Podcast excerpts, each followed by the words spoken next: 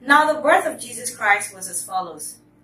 After his mother Mary was betrothed to Joseph, before they came together, she was found with the child of the Holy Spirit. Then Joseph, her husband, being a just man, and not wanting to make her a public example, was minded to put her away secretly. But while he thought about these things, behold, an angel of the Lord appeared to him in a dream, saying, Joseph, son of David, do not be afraid to take to you Mary for your wife, for that which is conceived in her is of the Holy Spirit. And she will bring forth a son, and you shall call his name Jesus, for he will save his people from their sins. So all this was done that it might be fulfilled, which was spoken by the Lord through the prophet, saying, Behold, the virgin shall be with child, and bear a son, and they shall call his name Emmanuel, which is translated God with us. Then Joseph, being aroused from sleep, did as the angel of the Lord commanded him, and took to him his wife, and did not know her till she had brought forth her firstborn son, and he called his name Jesus.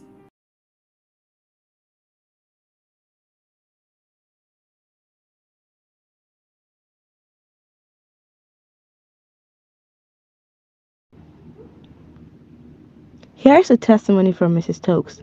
Two members of my staff tested positive for COVID. One is a Muslim and the other is a non practicing Christian. Their symptoms were very bad and I offered to pray with them individually. The Muslim one was in severe pain. I prayed with her over the phone yesterday and when we were done, I could sense joy and peace settle over her. She was so thankful. Today, she says she's a lot better and the pain is reduced. The second one had told my born again assistant that if you don't get COVID, I'll pray to your God. All of us have spent the past week in close proximity, and it would have been expected for at least my assistant to also test positive as she works closely with the other two. Yesterday, her main concern was in not being able to spend Christmas with her family. I prayed with her over the phone specifically that she will be negative by Christmas. She just sent me a picture of a negative test. St. Francis of Assisi said, Preach the gospel always, and if necessary, use words. This year has been a phenomenal one for me.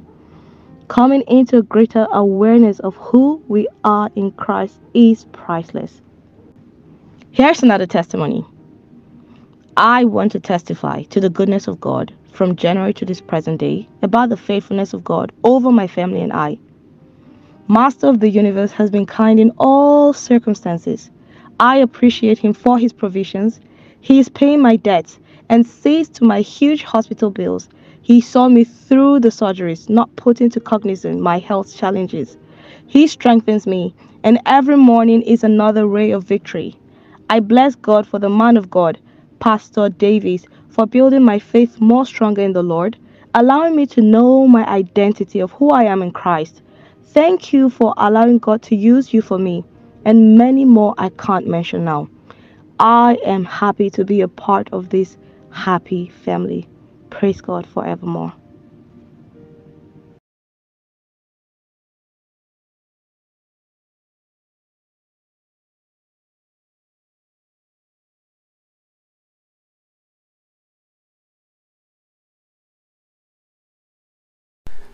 Hello, everyone. Merry Christmas, Merry Christmas. I am so delighted to have you in church today.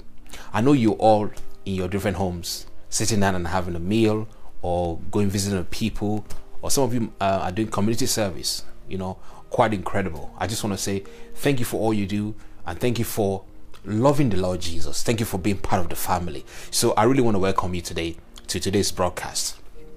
If today is your first time of coming to church, my name is Davis Bamiboye. I am the lead pastor here in uh, the Lighthouse, which is uh, largely a digital church at the moment. Uh, I just want to welcome you to church powerfully by the power of the Holy Spirit. I'm going to let you know that, that today you are going to have an awesome time in the presence of the Lord. Today is going to be a short service. Usually we should not exceed the one hour mark, you know. So I'm going to put myself myself on a watch here. All right. So thank you very much again for joining.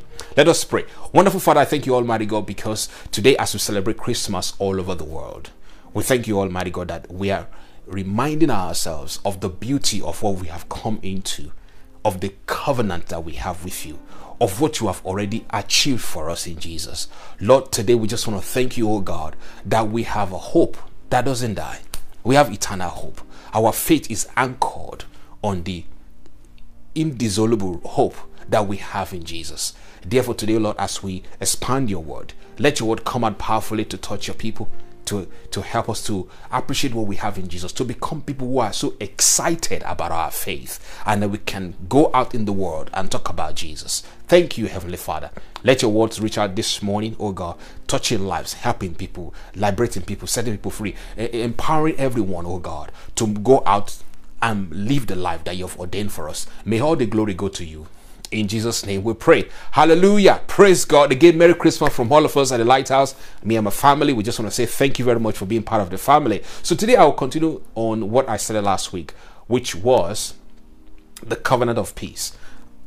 Like I said um, in the previous broadcast last week, I mentioned the fact that I preached this message on the, uh, the, the Christmas launch when we had the Christmas launch two weeks ago. I preached this message, but I'm doing a deep dive on it so that you can take some nugget away from it uh, and make it you know make it a reality for you. All right. So last week we started talking about the covenant of peace, and we started that conversation, that message, around in the birth of Jesus in the book of Luke, chapter two. The Bible makes us understand that when the angels of the angels angels came to show up to the shepherds, they made a declaration that says that there is now peace on earth and goodwill to men. Why? Because there is glad tidings of great joy. And I spoke last week about the fact that this glad tidings of great joy was nothing other than the fact that the birth of Jesus was announced to the shepherds. And, and the birth of Jesus was announced to them, and the uh, angel told them to go and to a particular location, and they're going to see Jesus Christ in a manger, wrapped in a in, wrapped in in a in a swaddling cloth in a manger, and that's what they found all right and but the words that came out from the mouth of the the, the angel and the words that the uh, the myriads of angels, the heavenly hosts, the Bible called them, began to sing praise to God, hallelujah to the King of Kings, for he has brought peace to the earth, and that he is now has got goodwill to all men. So that's why I say emphatically that God is not angry with the world. God is not angry with the world. You know, you might have somebody in your in your in your uh, neighborhood or someone in your office who doesn't know Jesus, do you know that God is not angry with them? God is not angry with the world. Why? Because the Bible says in John chapter 3, verse 16, that for God so loved the world that he gave his only begotten Son, that whosoever believe in him should not perish but have everlasting life. So God loved the world. God did not hate the world. Or God does not hate the world. God loves the world. Now, for those of us who are in this covenant relationship with God because we've given our lives to Jesus, the love that God has for us is even bar none. Is God has tremendous love for us. Praise God forevermore. Okay, so we know that God loves the world. Now, let me show you something, scripture here in the book of John 3 16 and 17. In John chapter 3, verse 16, the Bible says, I'm reading from the Passion Translation, it says, For here is the way that God loved the world. How? He gave his only unique son as a gift. This word gift here means the love gift. God gave his son as a love gift so that so now everyone who believes in him in the son will never perish but experience eternal life. Now look at verse 17. Verse 17 says, God did not send his son into the world to judge and condemn the world. Pay attention to that. God did not send Jesus into the world to judge and condemn the world. But what, what did God sent Jesus to become? God sent Jesus to be the savior of the world and to rescue the world. Rescue the world from what? The dominion of Satan. The dominion of Satan.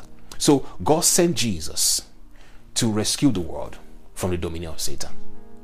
This word salvation in this text actually is a word that brings regeneration, to be renewed, to be brought alive, to, to, to have the fullness of salvation. And salvation in this context actually uh, involves, you know, believing in the in the Lord Jesus, accepting him as our Lord and Savior, understanding our union with him and ranking God as the ultimate um, owner of all things and that God is more than enough. So when we carry a consciousness in the middle of challenges that God is more than enough, we are working out, out our salvation.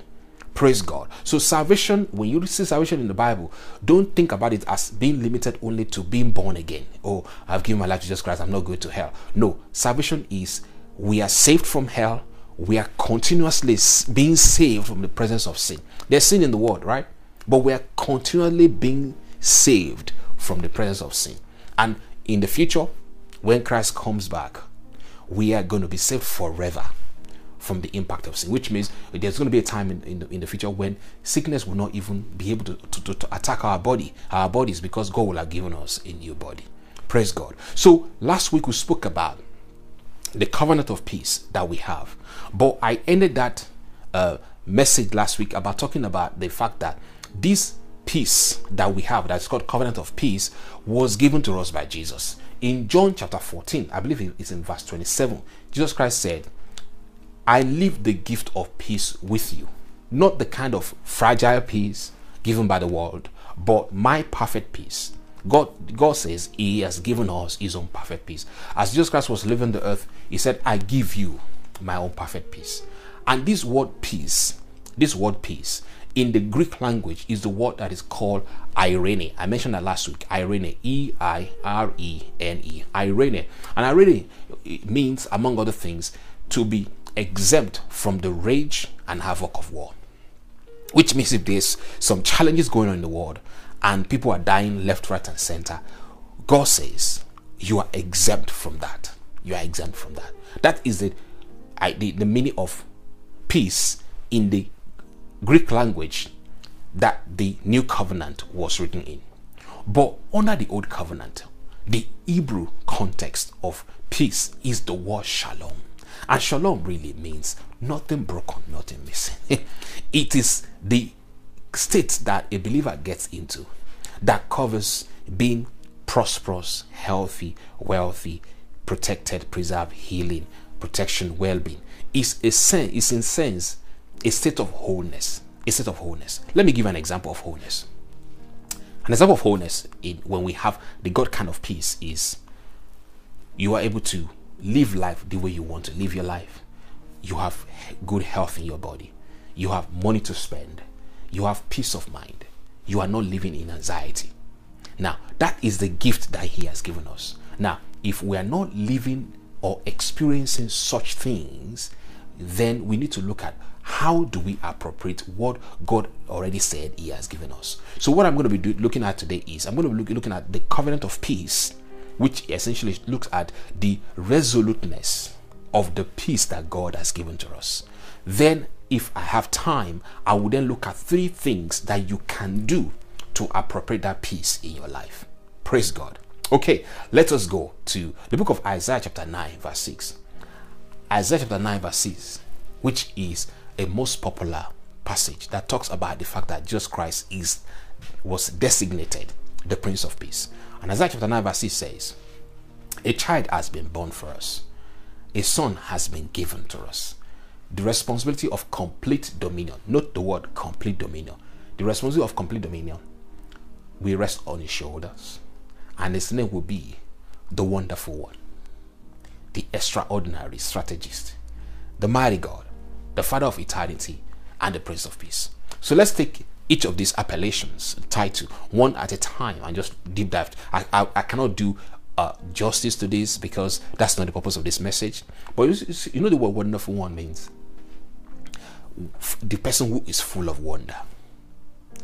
The one who is full of wonder. That is who Jesus is. That's who Jesus is.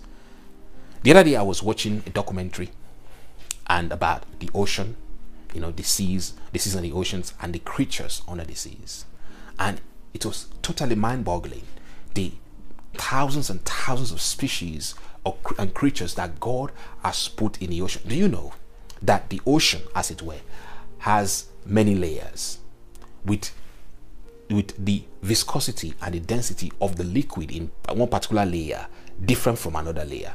And if God has placed an animal in a particular layer, let's say layer A, if that uh, uh, animal moves to layer B, that animal could die because the animal or the fish or the sea creature has been placed in the particular region where it has been placed because God has designated that space to be conducive for, to, for livelihood for that creature. And there are there are portions of the sea that nobody has ever been to because it is too dark for anyone to get into. Now, the sea is just one out of thousands and millions of things that God has created. And when we look at the beauty of the stars, the complexity of our universe, when you look at the complexity of the creatures that God has created and the even the ecosystem that God set in place for these things, it is too much for us to understand. He is called the wonderful one. It's called the wonderful one. If you see someone who has been believing God for children, and all of a sudden, out of nowhere, God brought children to them miraculously that science cannot even understand it, then you see the wonderful one at work. The wonderful one at work. Praise God forevermore. If somebody has been given up to die, and the doctor said, "Oh, this person is going to die," they had the evil report. The report from the doctor says you can't make it, and out of nowhere, out of nowhere, God stepped in and healed that person. And the doctor could say, "How is it? How is it possible?" That is the wonderful one at work. I pray for you that the wonderful one, in the name of Jesus, that is already inside of you will manifest for you powerfully in 2022 in the name of Jesus. Praise God. So the second one is the extraordinary strategist. The extraordinary strategy, strategies. You know, in the natural, there are things, there are ways in which you want to do some things. You put your your books together. You put your, you know, your you, you want to put, like let's say let's say you run a business. You want to like um, put your books together, do your strategy planning and all that kind of stuff, and all that is good. But the extraordinary strategist is the one who says, invest in this business, invest in that business, invest in that business. Way, way before anybody even knew something was going to happen. God is the extraordinary strategist. God is the extraordinary strategist. Praise God forevermore. You know the story of Jehoshaphat we read some weeks back when Jehoshaphat, um, you know, was facing this army and he couldn't fight them, and he apportioned men to praise God. The Bible says God caused these the enemies of Jehoshaphat to to fall upon themselves and kill themselves. That is the extraordinary strategies. Essentially, the the victory was won not by virtue of uh, of any form of weaponry or any form of human intervention. It was the it was the God of the God, our God of divine strategies, that moved in into that situation to help Jehoshaphat. Praise God. The mighty God, the mighty God, the mighty God, or the Almighty God. You know, when God showed up to Abraham in, in book of Genesis chapter 17, God said to Abraham, I'm the Almighty God. Walk before me and be perfect. I am the Almighty God. Walk before me and be perfect. And you begin to wonder why did God say that to Abraham? Because Abraham at this point in time was past the time of childbearing. In the natural, Abraham was in a situation in his life where, in the natural, it is not possible for him to produce any from any, any child at all. And God said, right there, when everybody says it is impossible, I am the mighty God that steps in and, and does wonders. Praise God. So, the mighty God who came through for Mary and Martha bringing Jesus after four days that Lazarus has been dead and buried in the in the tomb that God will show up in your life in the name of Jesus. The mighty God will intervene in the life of a, a, a, blind man that's been blind, that's been blind from birth. And they've said, Oh, this one, nothing can happen here, will intervene in your life. The God that caused a man who, who is the madman of Gadara, who is he, he has no consciousness, he is crazy, and the Bible says he used to cut himself. The same God that caused him to be healed immediately and he came back to his right senses and he sat down at the feet of Jesus, learning from Jesus, will intervene in your life in the name of Jesus. The God who is called the mighty God, his name is Jehovah, and he is your Father. And he will intervene in your life. In fact, he has intervened in your life already by the death of Jesus. The Bible says all of the promises of God have been fulfilled in Jesus. Everything that we ever need, God has already done. So I'm praying that this will become reality in your life as you step into this new year. In the name of Jesus. Praise God. The Father of eternity. Father of eternity. You know, this one is it's kind of a bit difficult to even express because none of us has been in eternity. But what it means by Father of eternity is before there was ever a word, before there was, before this word came to be, God was. And after this word is no longer, God will continue to be. When my time is up here and I get back to my Father, and it's the time of my children, God will still be. Praise God, Father of eternity. In our time, we are living in the 21st century. That's what they say. But do you know, in the eyes of God, there's no 21st century. Time is the same to God. God doesn't live in time. That's why He's the Father of eternity. Praise God. Now, this is what Prince of Peace. Prince of Peace. The word Prince of Peace actually is a word that the rest, that represented is from the Hebrew word Sa, warring prince. Sa, warring prince. So it means to wrestle, to fight. Okay? It means to rule or to govern as royalty. So the word prince there is prince of shalom, the ruler or the prince that wrestle, that fight, that brings peace into our life. The God who rules our lives by mandating his peace to come into our situation. The God who has wrestled and won the victory and brought shalom, nothing broken, nothing missing into our lives. That word Sar is the word prince and is the same homonym that the word Sarah, Sarah, you know, Abraham's wife, Sarah, means the one who rules, the one who is the warring person, the one who rules. So, Sarah means a princess who is a warrior. So, the Prince of Peace is the warrior who brings peace, shalom, into our lives. Praise God forevermore. So, this covenant that Jesus Christ is God in the name of the Prince of Peace, how does it how did it become a covenant? Where when we look into Isaiah chapter 54, verses 7 to 10, this was a prophecy by Prophet Isaiah talking about Jesus. And this is where this text will begin to make sense to you. Okay, now one thing I want you to know is that the book of Isaiah has a lot of prophetic utterances that have been fulfilled in Jesus. Some of these prophecies came were like, you know, 300, 400 years before Jesus Christ even showed up. So Isaiah made some prophetic utterances as a prophet in the Old, the Old Testament that, you know, that essentially came to pass, or these prophecies were talking about Jesus. Some of the prophecies were also talking about the, the, the children of Israel, but this particular one in this chapter here is talking about Jesus. But in Isaiah chapter 53, which is the chapter before there, it was the same chapter that was talking about the, the vicarious suffering of Jesus, how Jesus Christ, you know, suffered, you know, how, how he, he, he, his visage was marred more than any man's visage could have been marred. All right, essentially, Christ died in our stead. So Isaiah chapter 53 was a prophetic utterances about the, the kind of death that Jesus Christ was going to come to die for the sins of the world.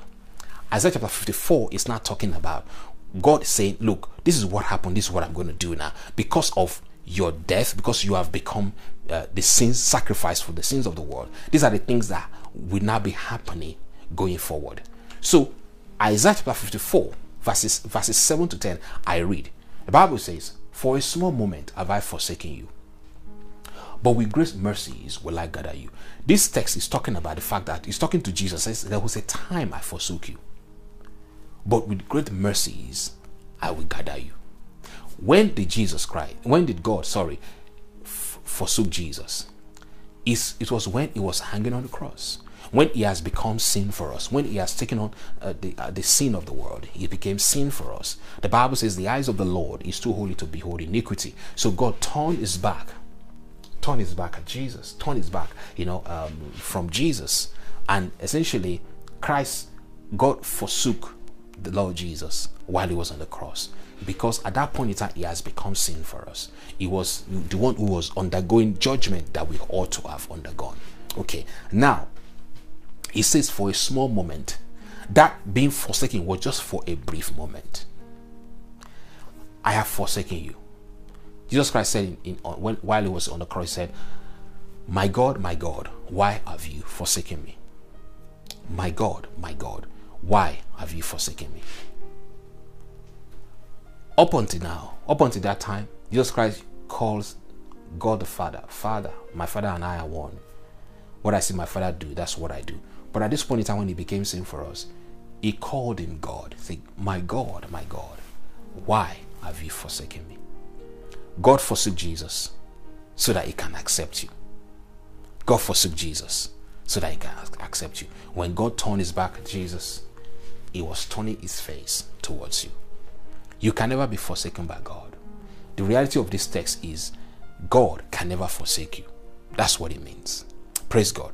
Verse 8 says, In a little wrath, in a little wrath, I hid my face from you for a moment. But with everlasting kindness will I have mercy on you, said the Lord, your, your Redeemer. Scripture here is saying, God said, There was a time I hid my face from you. Talking about Jesus, on that cross, I hid my face from you because you became sin for the world. But it was for a moment. But after you've conquered and won, and the price has been paid, now with everlasting kindness, I will have mercy on you. With everlasting kindness, God is merciful. Say the Lord that redeemed you. Redeemer means the one who bought back. How does this apply to you and I? You could say here, because the Lord hid his face from Jesus when he was on the cross and he paid the price for my sin, God will never hide his face from me. God will never hide his face from me. Now, if God will never hide his face from you, it means God will never hide anything from you. That's what it means. It means God will never hide anything from you. You know, some people will say, I don't know what God is saying.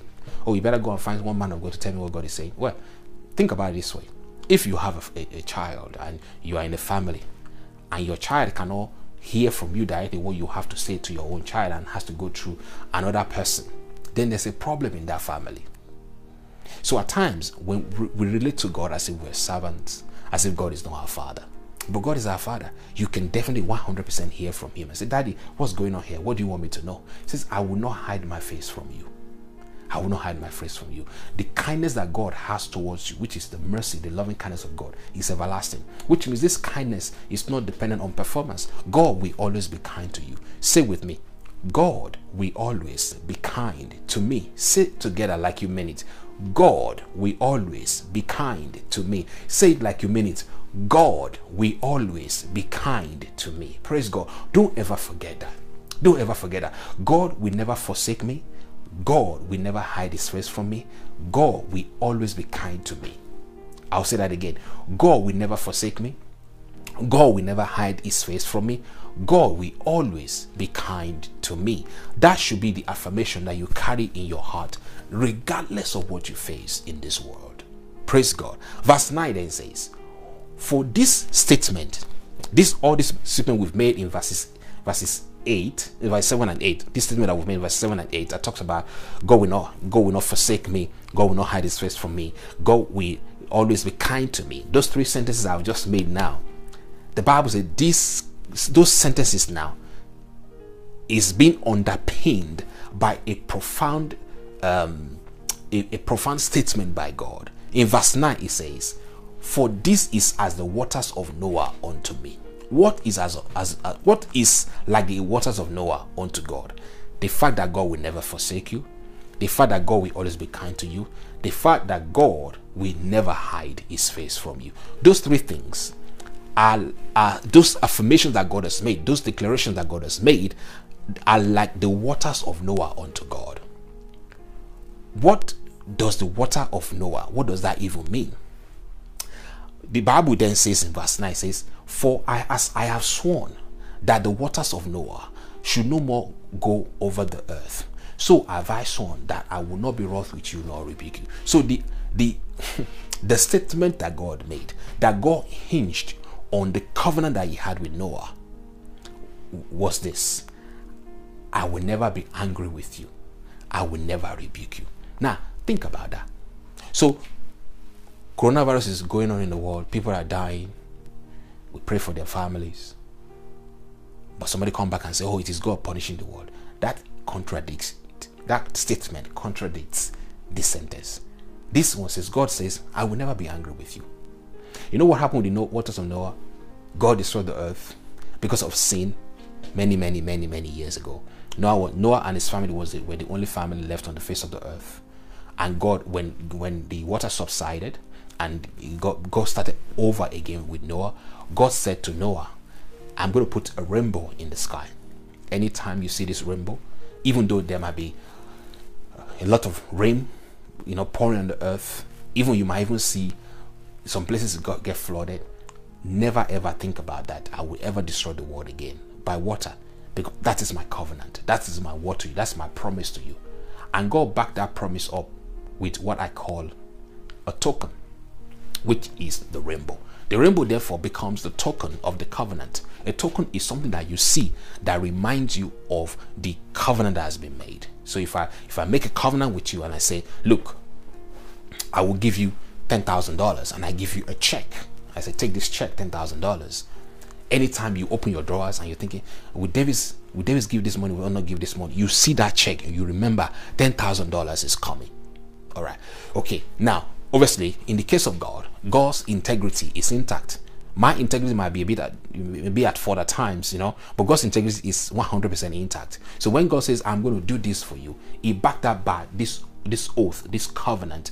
And anytime you are about to that, will God do what He says He's going to do? You go back and look at the token that you've been given and say, "No, God promised. God is going to come through."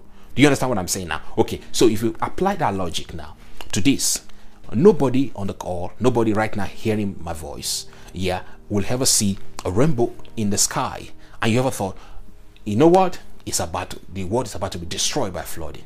Even if there, there is flooding in the nearby city from where you are you are living, you it, it will never cross your mind.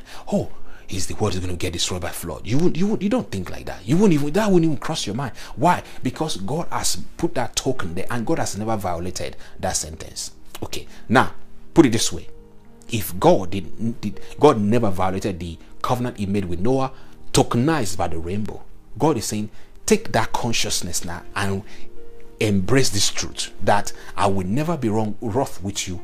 I will not rebuke you. Say with me. God will never be angry with me. God will never rebuke me. God will never be angry with me. God will never rebuke me. You know, in my, my first book that I wrote, which is called Fasting Negativity, there's one of the days that I spoke about God is angry with me as a negative thought. And I put in steps in there on how you can overcome that thought, that negative thought that says God is angry with me. Because when you think that God is angry with you, you know what will happen? If something goes wrong in your life, you think it is God punishing you. Even if it's your, your own thought that is bringing those things to pass, you think, oh, maybe God is punishing me. God is making this happen. And then you carry a sense of fatalism. F A T A L I S M. Fatalism means you're saying, my life is subject to fate. Fate has willed it that I this happens to me. But that is not God. That's not God is never angry with you and he says, I will never rebuke you. This sentence was, this statement obviously was made with, to Jesus, but it is for you to embrace because you are now in Jesus. This is the covenant that God has with us. Verse 10 then says, For the mountains shall depart. It is possible for there be uh, for the mountains to lift from one place to another. You know, for example, if there's um, Hurricane Katrina, there was something that was Hurricane Katrina, a lot of people died, or there's a tsunami that killed a lot of people, the mountains shall depart the hills can be removed.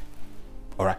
You know, Mount Kilimanjaro can today disappear tomorrow. That can happen, even though that is even unthinkable. But that can happen. You can have a volcanic eruption that totally decimate um, decimate a whole area. Take the mountain that was right there before and turn into a flat ground. Anything can happen in the physical like that, right?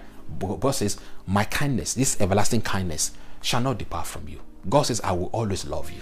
I will always be kind to you, no matter what you've done, no matter what's going on in the world. Never forget." I will always be kind to you. I will always love you. That's what God is saying to you. That's what God is saying to you. He says, I will my covenant kindness shall not depart from you, neither shall the covenant of my peace, the covenant of my shalom shall not be removed. God says, I will not do that. I will not remove my kindness, my love from you. I will not remove the covenant of shalom from you. That is where we got the covenant of peace from. The covenant of peace that God has for you is not dependent on your performance is dependent on the fact that Jesus Christ has won the victory. Because Christ won the victory, he became sin for us, he died on the cross, and he paid the ultimate price that is that God needed to be paid in order for sin to be for the issue of sin to be dealt with. God now says, Christ now has that covenant of peace. He was born as the Prince of Peace, but by virtue of fulfilling this this um this need for sin to be paid for by the death of himself, he, he, he entered into what they call the covenant of peace. And this covenant or covenant of peace cannot be removed. This covenant of peace cannot be overturned. This covenant of peace will always be there. Now, the covenant of peace is a covenant of shalom that God has made with us. God made this covenant of shalom with us. And shalom means peace, prosperity, success, wholeness, and well being. God is saying, My covenant of my covenant of peace is your inheritance, is your portion all the days of your life. Ephesians chapter 2, verse 14 says, Jesus Christ is our reconciling peace. Ephesians chapter 2, verse 14 says, Jesus Christ is our reconciling peace. I'm going to read this in the past in the Passion Translation. It says, Our reconciling peace is Jesus. He has made Jew and non-Jew one in Christ. By dying as our sacrifice, he has broken down every wall of prejudice that separated us and has now made us equal through our union with Christ. I've got some notes here which I'm going to read. I, you see the word here that is you said you said Christ is our reconciling peace. There's peace, shalom, nothing broken, nothing missing. Reconciling means two erring factors they are brought together to have harmony. Christ is the one that brought harmony between us and God. At a point, we were enemies of God because we were in the ways of Satan. But God has brought us together as the friends of God, as we have harmony with God now. Christ is the one who is the center that brought us together. Okay, now the Bible then says here that he has, how did he do that? He broke down every wall of prejudice. Every wall of prejudice. You know, the word prejudice is a preconceived opinion that is not based on reason or actual experience. Okay, legally, in the in the in the in the dictionary, when I look at the meaning of prejudice, you know what it says? It says legally it's a harm or injury that results or may result from some action or judgment. Okay, so somebody did something they, they, they have a pre-notion about something which may not be correct, which usually not correct, and they use that to behave to you. For example, some people believe that because of the place where they came from, you know, they these people uh, there's racial injustice against them, so they have this notion, and therefore everywhere they go, they have this understanding: this person is not good enough, this person is not good enough, right? So because of that preconceived notion, is prejudice. Prejudice means essentially means it creates a barrier between people. When you say because you are this and that, you are not qualified, you can't come in here. Because of where you came from, you are not qualified, you can't come in here. The Bible says Christ broke down the wall of prejudice. Unfortunately, in the church as well, we have this party spirit where we say, You don't belong in my church, I don't belong in your church. It's a form of prejudice. And that is exactly why Christ came. He came to break down every wall of prejudice, everything that can put us apart everything that can put us in a camp away from God, everything that can make us not to come close to God has been taken away completely by Jesus. Whether it's your thought process, whether it's your behavior, whether it's where you came from, whether it's your language, whether it's your diction, whether it's your body weight, whatever it is that can take set, take you up, send you, uh, put you at uh, at distance from God has been taken away completely by Jesus because He is our reconciling peace. So a wall of prejudice I, I note have here in my note a wall of prejudice is a barrier erected through preconceived opinions that are not based on new creation realities. For the believer, the wall of prejudice is a barrier erected through preconceived opinions that are not based on new creation realities that separate people from experiencing intimacy with God. So, for example, if somebody were to tell you, God will not accept you because you are wearing trousers. You know, when I was growing up, in some churches is they, they, they, said oh it's forbidden for a woman to wear trousers. Therefore if you wear trousers how god will not answer your prayer. Or if you don't show up in church so oh, because you are not coming to church now you are backsliding god is not going to answer your prayer. Those that those are walls of prejudice. Those are preconceived notions that are not based on new creation realities that are that ultimately put people apart from god. They don't allow people to enjoy intimacy with god. And the bible says christ is our reconciling peace. He has broken down every wall of prejudice. So any thought process that makes a believer or ties a believer standing in Christ to how a believer performs instead of a focus on the finished work of Jesus Christ at Calvary, Calvary's Hill is a wall of prejudice. There's nowhere in the reckoning of God. There's nowhere in the reckoning of God where you as a believer is inferior to another believer. I'll say that again. There's nowhere in the reckoning of God where you are inferior to another believer. There's nowhere in the reckoning of God that you are even inferior to any person on the face of the earth. The same anointing that's on my life is the same anointing that's on your life. No one Christian is greater than another. No. Everything that makes one preacher or one pastor to be high on a pedestal and every other person is on the ground here is a wall of prejudice. And that's exactly what Christ came to separate us from. Christ has broken down the walls of prejudice and he has made us all equal in Christ. We are all equal as far as God is concerned. People are called into different offices to perform, to, to, to get to, to, to build up the church. But we are all children of God. we are all children of God. God doesn't have one as a senior brother. No. You know, the, only, the only elder brother we all have is Jesus. Jesus Christ is the only elder brother that every believer has. All of us, we are children of God on the earth here, we get called into different ministry to help and grow other people, you know. But the whole concept of oh, I'm in a special class, you are in this other class is ungodly. In fact, the whole clergy and laity conversation, this this were clergy, they are special people. This one are you know, underdogs, they are normal people in the church, is ungodly. God did not create us to have party spirit, where in the church some people think they are special, other people are like, you know, they are not, not special. We are all children of God by Christ Jesus. You know, the same blood that died, the same blood that was shed, sorry, the same blood that was shed for the apostle is the same blood that was shed for me. The same blood that, that was shed for me is the same blood that was shed for you. Do you see where I'm coming from? God did not, Christ did not shed a special blood to bring you into, into the kingdom and shed is a, a less special blood to bring me into the kingdom.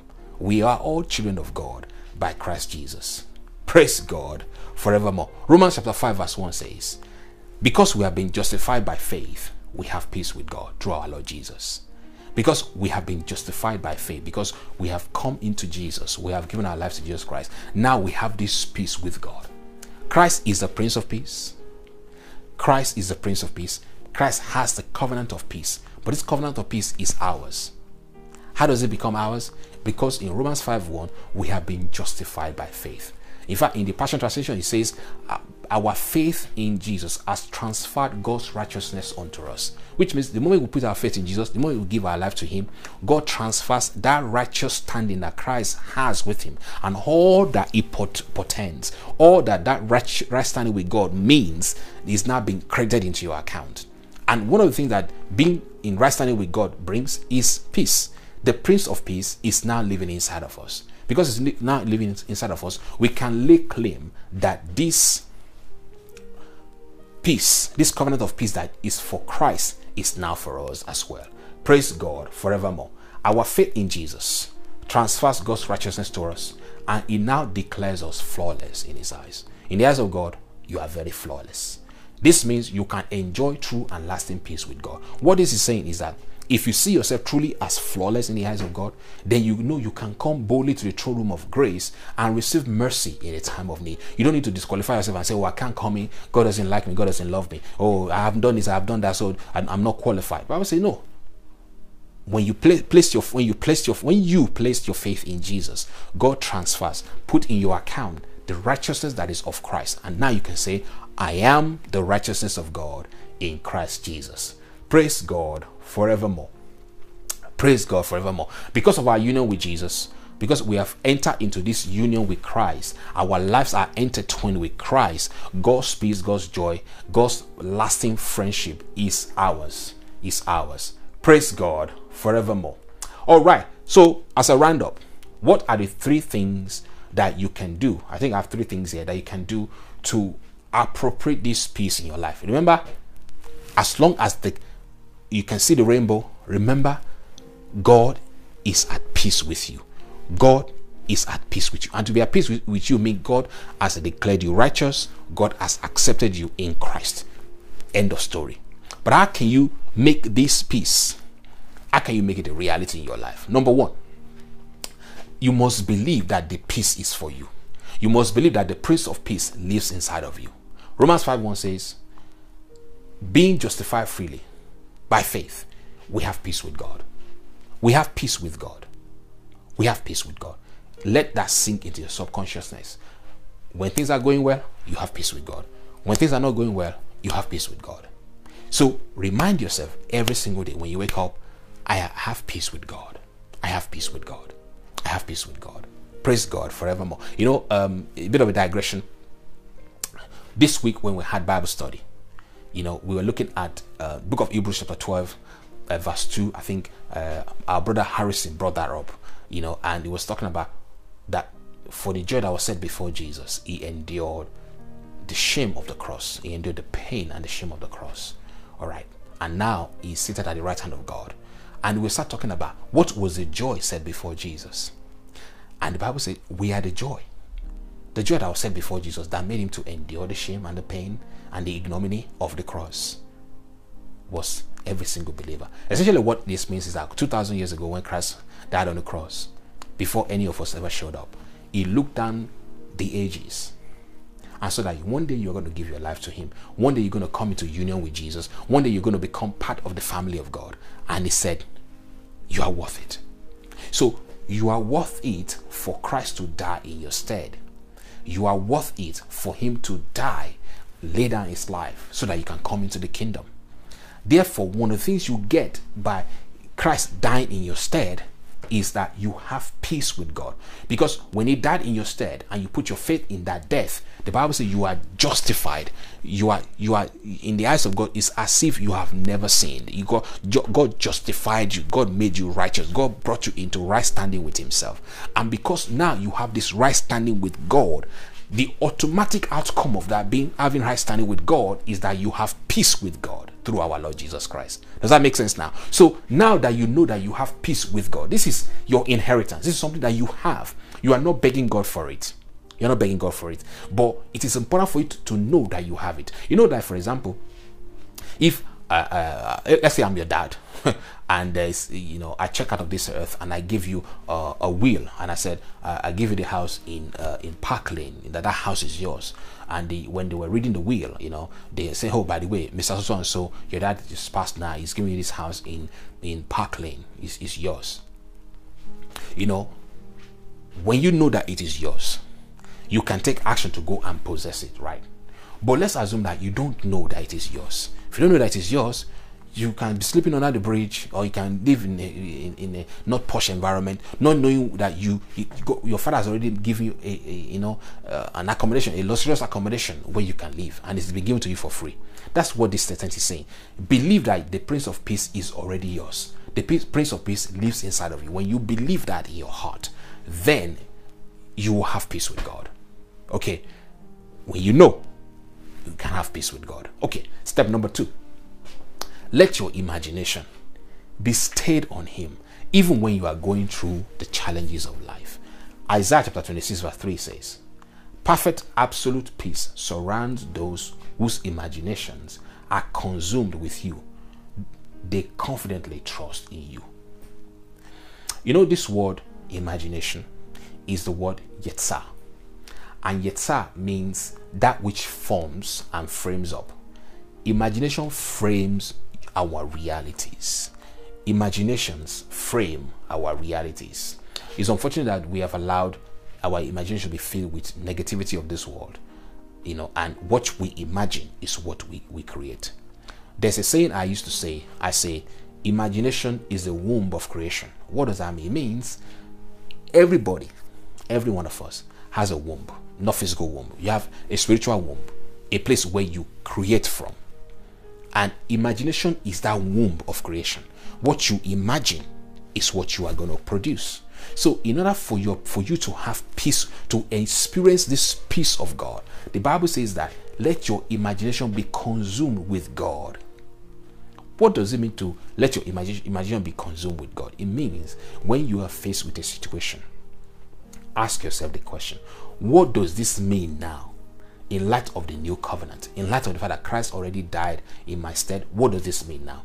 Now whatever that means all right let that be what saturates your heart. Think about it. Meditate on it. Let your imagination the pictures you are creating in your mind be filled with the reality of god. Now when i say reality of god people of god i'm not i'm not saying it's just by looking in the bible. You know no i'm saying christ is the reality of god.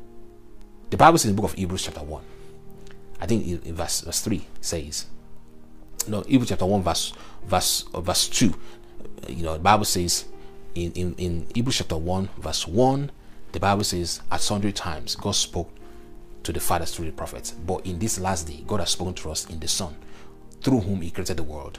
Then verse 3 then says, The Son is the express image of the Father. The Son is the express image of the Father, which means if you want to know who God really is, don't look at Elijah, don't look at Elisha, don't look at Moses. Okay? Look at Jesus. Look at how Jesus Christ dealt with the sinners, dealt with people that are sick, dealt with even the family life. Look at how he dealt with. That's how that's God at work. That's God at work. So essentially, when we're talking about let your imagination be filled, be consumed with God, we're talking about let your imagination be consumed with the reality of Jesus, the, the way of Jesus, how he behaved, what he did, how he did. The Bible says Jesus Christ came to show us the Father. Nobody knew, nobody knows the Father like Jesus. Nobody knew the Father as Father before Jesus Christ showed up. They knew God as God, but they don't they didn't know him as Father. Was when Christ came, he showed the Father to us. Praise God forevermore. All right, so let your imagination, what you think about, the pictures you paint in your heart, be be filled, consumed by the reality of who Jesus is, of who the Father is. The Father, God, is a good God. You don't have a job right now. God is still a good God. Look at the reality of the Father. He has made all provision available for you. He's a good God you have sickness in your body right now. Remember by his stripes you have been healed. It became sin for you to take that that that consequence of sickness away from your life. So therefore god is a good god. Let your imagination be consumed with what you want with the good things you want okay? Let your imagination be consumed with the hope of the future that you seek. Praise god forevermore. And lastly practice learn to practice peace. How do we practice peace? You see peace can be practiced in philippians chapter 4 verses 6 to 9. The Bible says, Don't be pulled in different directions or worried about a thing. Be saturated in prayer throughout each day. The Bible says you should pray throughout each day, offering your faith filled requests before God with overflowing gratitude. So, the first step in practicing peace is to allow your life to be a life of gratitude. Find little things in your life that you can be grateful for. You know, for example, you don't have a job, but you have your good health.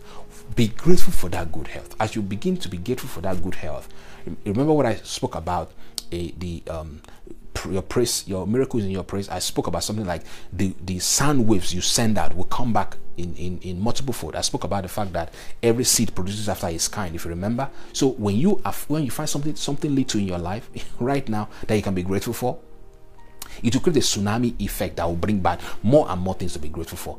And the overflow of that is that that sickness will just one day you wake up and find out, boom, it's gone. So Bible says, pray, but be filled with gratitude. Tell God every detail of your life. Tell Him. He already knows, but tell Him. Make make declarations. Say, Father, I thank you for this. I thank you for that. Thank you for that. Thank you for that. Every detail. Thank Him for it. Thank Him for it. Thank Him for it. Okay. Don't say He's the one that brought sickness. He's the one that brought uh, anxiety. No, God doesn't do evil. All right. But thank Him that in the middle of that, there are there's still things that you can be thankful to God for. All right. As you begin to be thankful to God, be practicing gratitude. You begin to be you have you begin to get calmer and calmer in your mind. Calmer and calmer in your mind. And then peace is able to follow. Okay, verse 7 says, says, when you do this, when you overflow with gratitude, God's wonderful peace that transcends human understanding will guard your heart and mind through Jesus. Bible says, peace will then guard your heart. The word guard there is the word garrison. Guard, in peace will serve as a sentinel to the end to enter your heart. A sentinels, sentinels are the entrance of your heart. So imagine your heart is a door. Peace of God will serve as a guard, will be the sentinel in the front of your heart so that your heart will not be troubled. Praise God. Bible says when you overflow with gratitude, peace of God will then guard your heart through Jesus. Then that's not enough. last thing here is keep your thoughts now. The things you think about continually fix on all that is authentic. Something is authentic, is true, is real, is honorable, and is admirable, and is beautiful, and is respectful, is pure and holy, is merciful and kind. Fasten your thoughts on every glorious work of God, praising Him always. This is so beautiful. saying, choose what you think about. If the litmus test of what you must think about is in this verse 8, if it is not admirable, beautiful, respectful, pure, holy, merciful, kind, authentic and real. Don't think about it. Don't fasten your thought. It doesn't mean that it doesn't mean it doesn't mean your thought will not stray to those things from time to time. But don't fasten your thought means uh, don't fasten me to clasp together. Don't let your heart be saturated, be consumed by those things. No. Bible says, let your thought not be fixed on this thing, but rather let your thought be fixed on what? Every glorious work of God. Everything that will praise the name of God, everything that will extol the name of God, everything that will lift up what God is doing in the world. Let those be the things that your thoughts are fasting upon. Praise God. The Bible says, when you then put this into practice, put all of this thing into practice, make it a way of life, verse 9, then the God of peace will manifest in your life. That's it. Simple. When you choose your thoughts, let your imagination therefore focus on God and what He's doing. Don't start talk about what Satan is doing. Then the Bible says, the peace of God will show up in your life. Praise God forevermore. Praise God forevermore. Again, I want to say very, a very merry, a very merry Christmas to you. Thank you again for being part of this channel, part of the church. Thank you for showing up every Sunday. Thank you for showing up on Wednesday service. You know, as the year runs to an end, I just got to pray for you. You know, I want to say to you that the Lord is with you. The Lord is for you. The, the, the shalom of God, the nothing broken, nothing missing life of God is at work in your life. That 2022 will be a far, far greater year for you and your family in the name of Jesus. Thank you very much for joining for joining us. And again, from myself, my family, and all of us, I want to say thank you very much and have a wonderful Christmas. You're blessed and highly favored. I'll speak to you another time. Thank you for joining today's service, which was great and awesome as usual. We hope that you were blessed. The replay of today's sermon will be available by 10 a.m. UK time on our social media handles YouTube, Facebook, and Instagram at The Lighthouse. You can also subscribe to our podcast channel on www.thelighthouse.org.podcast. You can also listen to other messages. Do not forget that you can reach out for more information on our website at www.thelighthouse.org or you can send a message to light at thelighthouse.org. Our services hold twice a week on Sundays 8 a.m. UK time and on Wednesdays by 6 p.m. UK time. We look forward to you joining us. Do good by inviting someone to church. Till then, stay permanently blessed.